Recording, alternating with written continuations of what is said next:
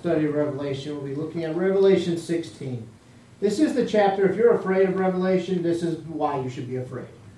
So we're going to have a fun time today. So when you find your place, Revelation chapter 16, please stand for the reading of God's holy word. I'm going to say I love that you stood before I even asked. So oftentimes we'll stand for songs, but we very rarely in churches stand for the reading of God's word. Beginning in verse 1, chapter 16. Then I heard a loud voice from the temple telling the seven angels, Go and pour out on the earth the seven bowls of the wrath of God. So the first angel went and poured out his bowl on the earth, and harmful and painful sores came upon the people who bore the mark of the beast and worship its image. The second angel poured out his bowl into the sea, and it became like the blood of a corpse, and every living thing died that was in the sea. Then the third angel poured out his bowl into the rivers and the springs of water, and they became blood. And I heard the angel in the charge of the water say, Just are you, O Holy One, who is and who was, for you brought these judgments, for they shed the blood of the saints and the prophets, and you have given them blood to drink. It is what they deserve. And I heard the altar saying, Yes, the Lord God, the Almighty, true and just are your judgments.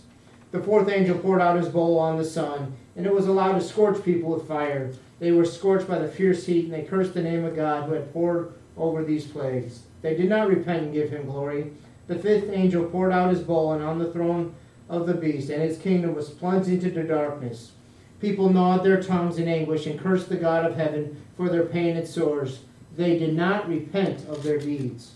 The sixth angel poured out his bowl, and on the great river Euphrates its water was dried up, to prepare, prepare the way for the kings from the east. And I saw coming out of the mouth of the dragon, and out of the mouth of the beast, and out of the mouth of the false prophet, three unclean spirits like frogs. For they are demonic spirits, performing signs, who go abroad to the kings of the whole world, to assemble them for battle on the great day of God the Almighty. Behold, I am coming like a thief. Blessed is the one who stays awake, keeping his garments on, that he may not go about naked and being seen exposed.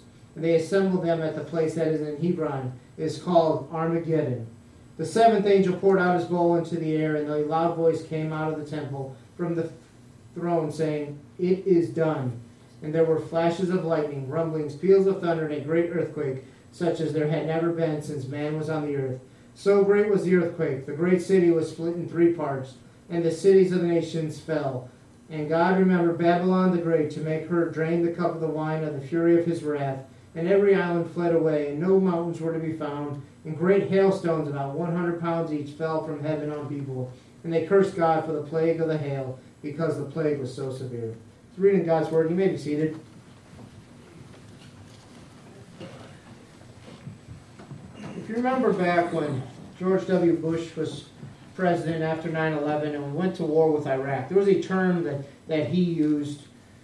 He said that we were going to hit them with shock and awe. You remember that term?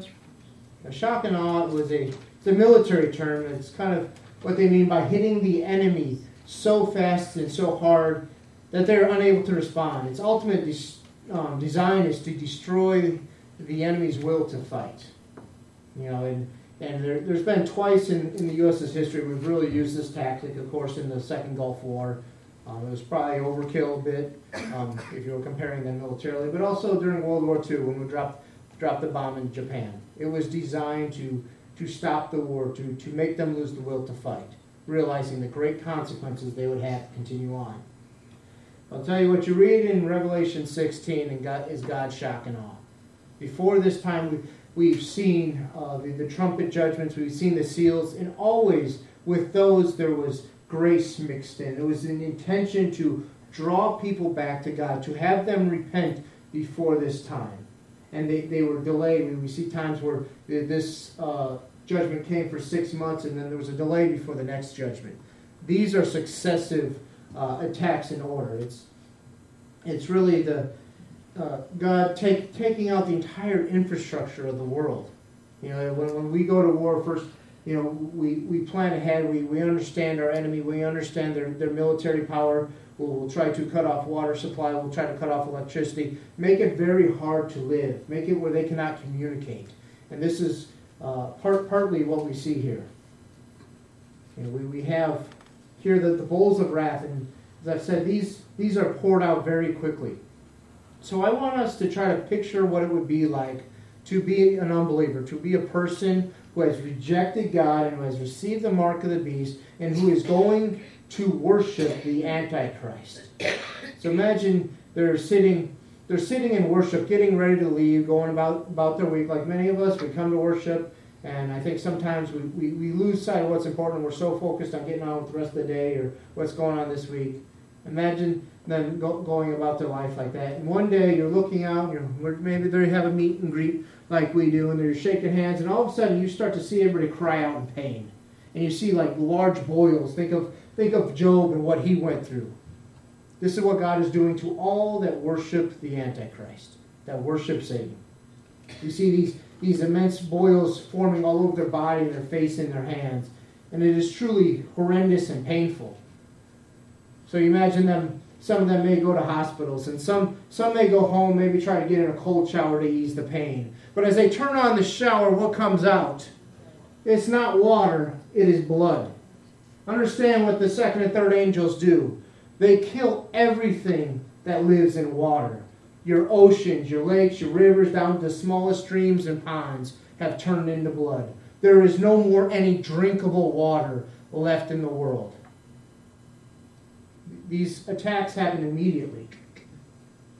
You know, when we see the Antichrist rise to power, Jesus warns when, when you see the abomination that causes desolation, there will be no more delay. And that is what we see here. And as we can we can look up and see the believers in heaven echoing what the angels have said, you know, oftentimes people are like, you know, I have loved ones who aren't saved. How am I going to deal with being in heaven, being in the glory of God, you know, desiring for them to be saved, but also at the same time it gets to the point where God says, Enough is enough. I've waited long enough. I've been merciful. I've been graceful. I've been patient. If we were in God's situation, I doubt any of us would be nearly as patient or graceful as God has been. And so, what do we see? We see the, the saints that are in heaven, you and I, those that have trusted Christ when we are raptured. We'll be there saying, Just are you, O Holy One, who is and who was, for you brought these judgments. For they shed the blood of the saints and the prophets, and you give them blood to drink. It is what they deserve. And I heard the altar saying, Yes, Lord, God the Almighty, true and just are your judgments. Now, there'll be people that are alive then who will curse God and, and who will think God is being unfair.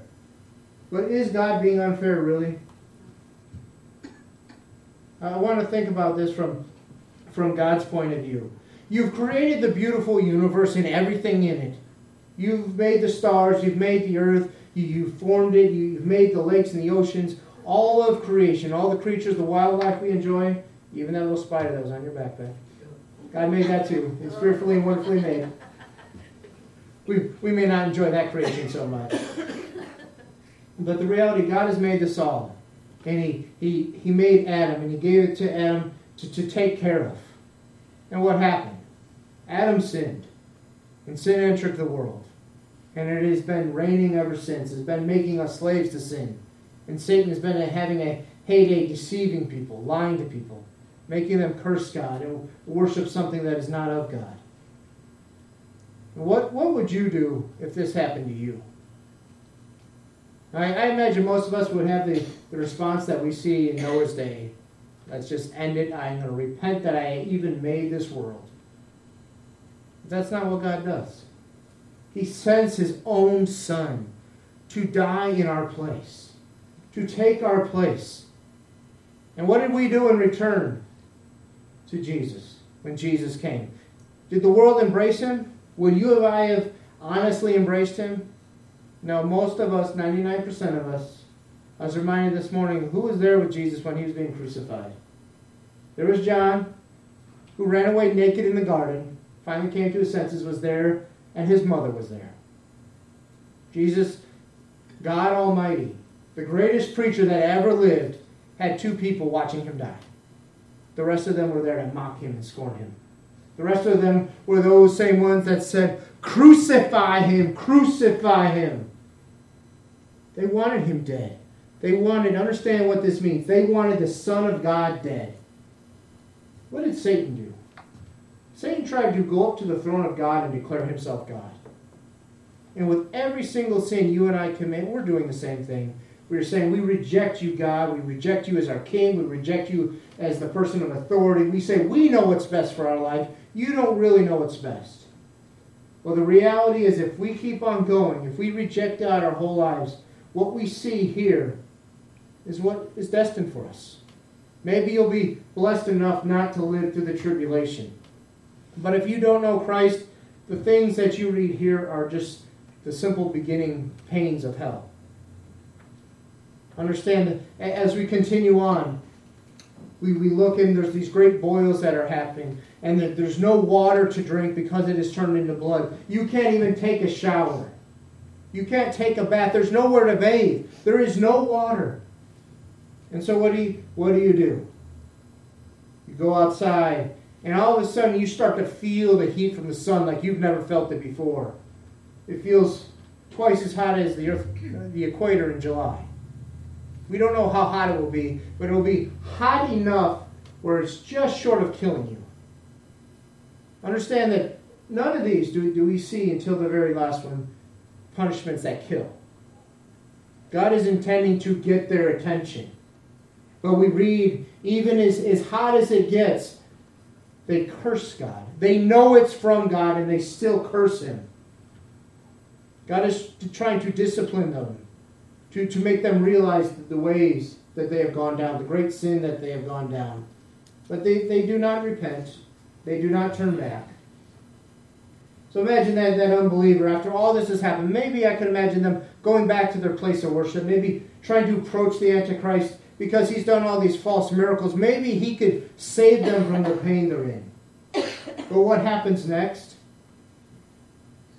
God makes it dark for a very long time. I want you to imagine, just close your eyes. See the darkness. Imagine never opening your eyes again. Never being able to see anything again. Understand that the, the activities that, that have happened, the, the electricity, the power, the, the things like that, they would have run its course. There, there would be absolute darkness. You're in utter pain from this condition of the skin that God has placed upon you. You cannot drink. You cannot do any of that.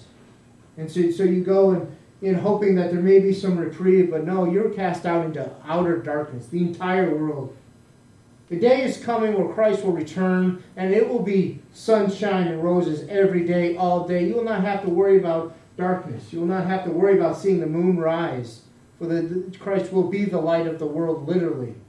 But here you have the exact opposite, where God has removed the literal light of the world. But do not think that'll give you any reprieve from the scorching sun. You'll still feel the pain. You'll still feel the heat. But it goes on and on. You know, time would go on, batteries would give out, the backup generators would fade. There's so much that I don't think we could comprehend that the people would be going through. You know, I, I think we really need to, to step back and, and give God praise for the grace He has given us now. You and I are living in an age of grace where, where God has given us time to come and repent to Him without going through these type of judgments. He has sent His Son to offer salvation to us. Praise God for His grace. Could you imagine living in a time where there is no grace from God? I, I don't even want to comprehend it. But with these judgments, God's grace is removed, and it is pure judgment. We, we look and, and oftentimes we'll, we'll, we'll judge, judge people and look and try to determine if they're a Christian or not. We try to determine by, by what we see happening. You know, there, there may be people that walk in our doors today and say, this is a small church. It, it may not, not be doing the things that God wants it to do because it's small. Don't measure by number. How many converts, I've said it many times, how many converts did Noah have? Zero after 120 years. God does not judge like we judge. Judges by dedication, faith. Are you doing what God has told you to do? God has told you all to go and share your faith. He has told you all to let people know that Christ is coming again and that we need to be looking for him. Too many of us, we want to look for the Antichrist and get into those conspiracy theories I talked about. We are not once told to look for the Antichrist. We are told to look for the coming of our Lord Jesus Christ. That is what we are told to look for. As we go on through the remainder of the judgments, we see the, the great river Euphrates. I want you to think about this from a military point of view. If you wanted to take over a country, the, the times the U.S. has used the shock and awe, we've never intended to actually go into those countries and occupy them and make them our own. But God is going into the earth to make it his own. And so what does he do? He dries up the great river Euphrates. I want you to think about the Euphrates as similar to our Mississippi River. It is the, the, the lifeline to so many countries in the Middle East, and it is also a measure of defense. You cannot just walk in to, to Iraq and, and to Israel militarily with, with uh, soldiers because the, the, the river is there. You would have to make bridges and cross over. It would take a long period of time. And so what happens? We read that the river is dried up and that the, the kings of the east can make, make their way over. And we'll get into it on a later day who the kings of the east are. But if you were to, to want to take a country out, you would not only weaken their infrastructure, but you would also open the door for their enemies. And understand uh, that, that is exactly what's going on here. He is preparing the way, and we read about that this the Satan and his Antichrist and the false beast, they let out these unclean spirits, demon-like frogs, that go to the kings and draw them to battle. And the, the battle that we all know very well called Armageddon on the plains of Megiddo. You know, Satan is preparing to fight God one last time. And he's going to lose very badly. I want us to understand that before we get to this very last bowl that we read about. that what's happening in 16 is uh, taking place in chapter 17, 18, 19, and 20. What happens in chapter 17? The church, the false, the false church, the religious system of the Antichrist is dealt with. And then the political system is dealt with. And then when he is all alone, Satan is dealt with. You can see the military strategy that God is using. He is first going to remove the, the, the faith system that he has that is driving people in their fear to follow him. Then he's going to decapitate his military leaders, where, where they no longer can stand up and support them. If you go back to the, the analogy with Iraq, the, the U.S. did the same thing. We, we debilitated their military. We, we took out uh, their communications to the point where Saddam Hussein was hiding in a hole in the ground. He knew he had no one left to, to save him. He was trying to hide and, and hope he didn't get caught. Well, Satan has nowhere to hide. We read in the with the final angel, there's something I want you, want you to see and point out that this angel, while all the others are in heaven pouring out their bowls of wrath, this angel pours it out in the air. Why would he pour it out in the air? Understanding what we saw in Revelation 12. The archangel Michael did what? He kicked Satan out of heaven. What, what is Satan known as? The accuser. But he's also, with regarding to the air, he is the principalities of the air.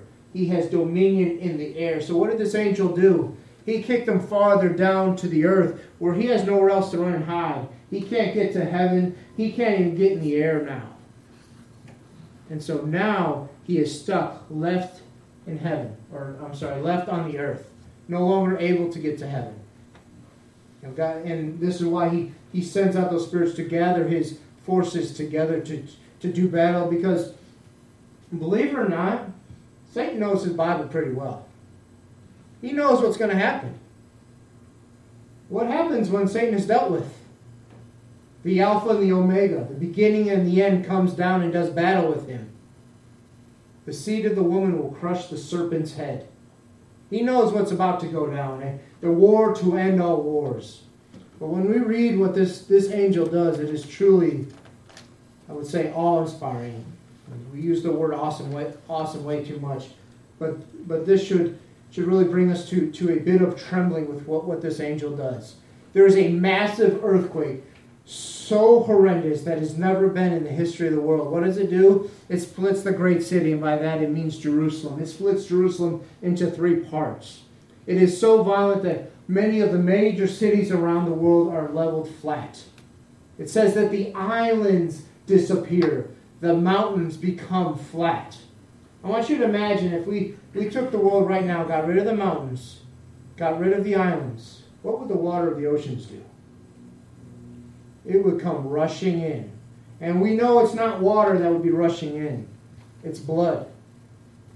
We see over and over what's happening. This very, very quickly, you not only would have to militarily gather your forces in, but because of the water, the people would have to to run run in and get get to a place. And normally you'd say, well, you get to higher ground. Well, there is no higher ground.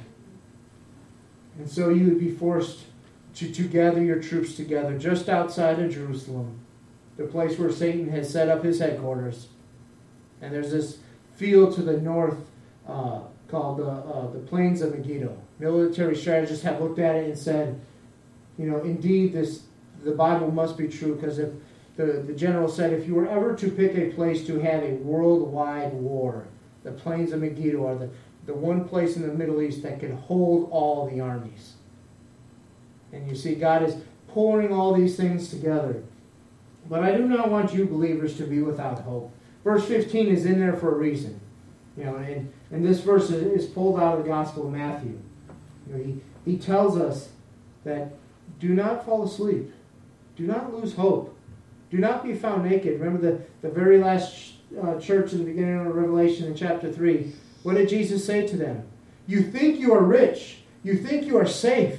You think you have all this, but I tell you, buy from me purified gold. Buy from me white garments, so that you will not be naked. He's telling them to be ready. You and I, brothers and sisters, we are to be ready for the, the coming of Christ to take us to be with him. And if you are not ready, there are some here that are not ready, that will go through the, the, the tribulation. Tell you to remember these words, to get ready and to repent when you see these things happening. Because it is not meant for you. This is meant for Satan and his demons. Understand that the judgment is falling on Satan and those who follow after him. If you're not following after Satan, you have nothing to fear. But there's no middle ground with God. You're either you're with him and you're following his son. You're a disciple of Jesus Christ. As Jesus said, you're children of your father the devil. There's no way. You can be a child of God or a child of Satan. There's no in between. There's no middle ground there. And so finally, we, we get to the point in a previous chapter, um, we read that um, God said, when this will, will be completed, that the mystery of God will be filled. So I, I want us to, to look at exactly what that means. When the seventh angel pours out his vial, we see that this is fulfilled. And when we, we look over the next few weeks and, and see the di- different aspects, I want, want you to see that the mystery here, you know, the, the saints that were under the throne saying, How long, God? How long you before you seek vengeance? That is being fulfilled here. And the answer will be, It is done. As Christ echoed out on the cross, It is finished. Another time will come where, where God will say to the angels, It is done. Where He will say to the, the martyred saints, It is done. It's time to, to get the wedding garments on, to enjoy that feast with, with Christ Almighty, because after we, we, we ride for battle. And it will be a sweeping victory like the world has never seen before. But before we close today, I want you to see the parallels between God's kingdom and the kingdom of Satan. There, there are indeed many. But in Satan's kingdom, you'll be in agonizing pain. It speaks of the, the skin lesions, the boils that you aren't ever able to get rid of. In God's kingdom, there is no more pain. All tears are wiped away. He offers you the, the, the, the true water of eternal life. The water that you drink in Satan's kingdom, you have to choke it down because it's in fact blood. In Christ's kingdom, there will never be darkness. In Satan's kingdom, there is always darkness. When we, we portray what God offers and what Satan offers, Satan offers you slavery, and he's not even in control of anything. All he can do is tempt you. He can't force you to do anything. What he desires is to be worshiped like God. He desires to usurp the one who has created us, who has created everything, who has sent his son to die for us. Or you can choose to follow Christ, who has given everything for you. He offers you to be a co heir with him in the kingdom. Understand what that means. Imagine having a guy like Bill, Cra- Bill Gates or Donald Trump as, as your father, rich beyond measure. And he has a son. He says, I'm going to leave everything to my son. But then the son says, You know what?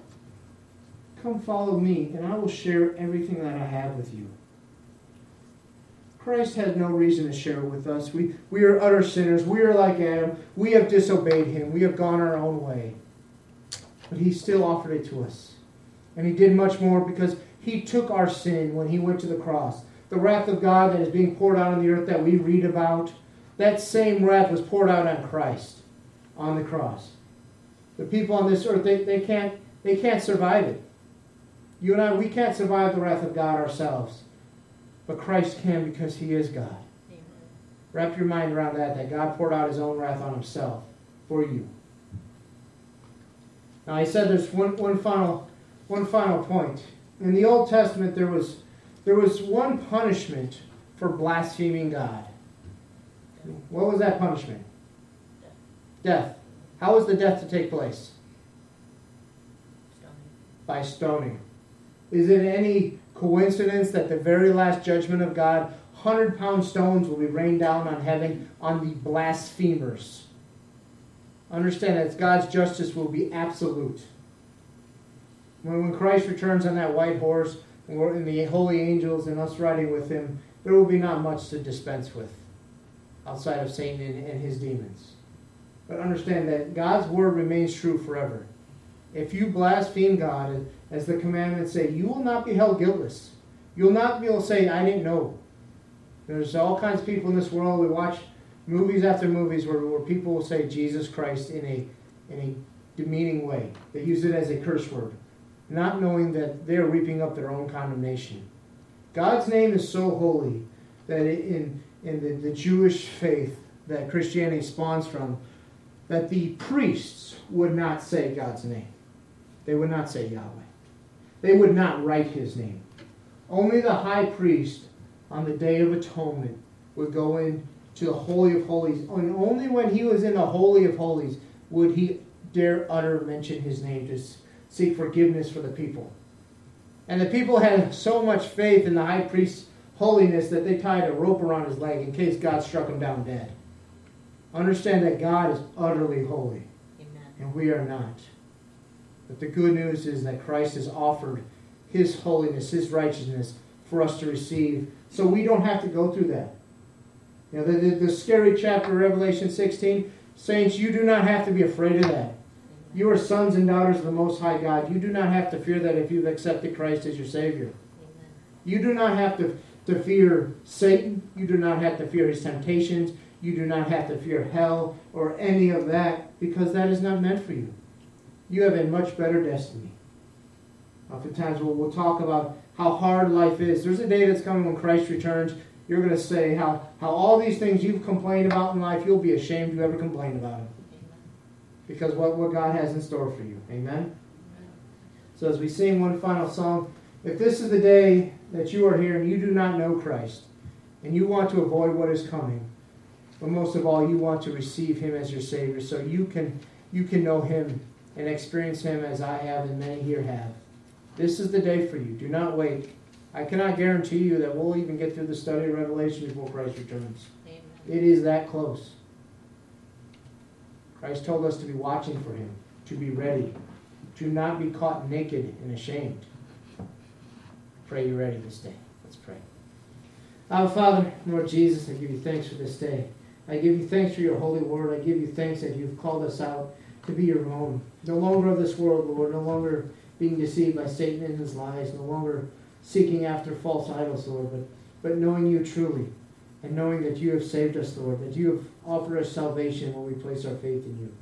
I pray if there's anyone here who does not know you, Lord, that they come down and, and pray, pray that you would enter into them, Lord, and they would receive their salvation. We know there's not magic in the, in the altar or in the words, Lord, but in true repentance of the heart. In your holy name, Jesus, we pray. Amen.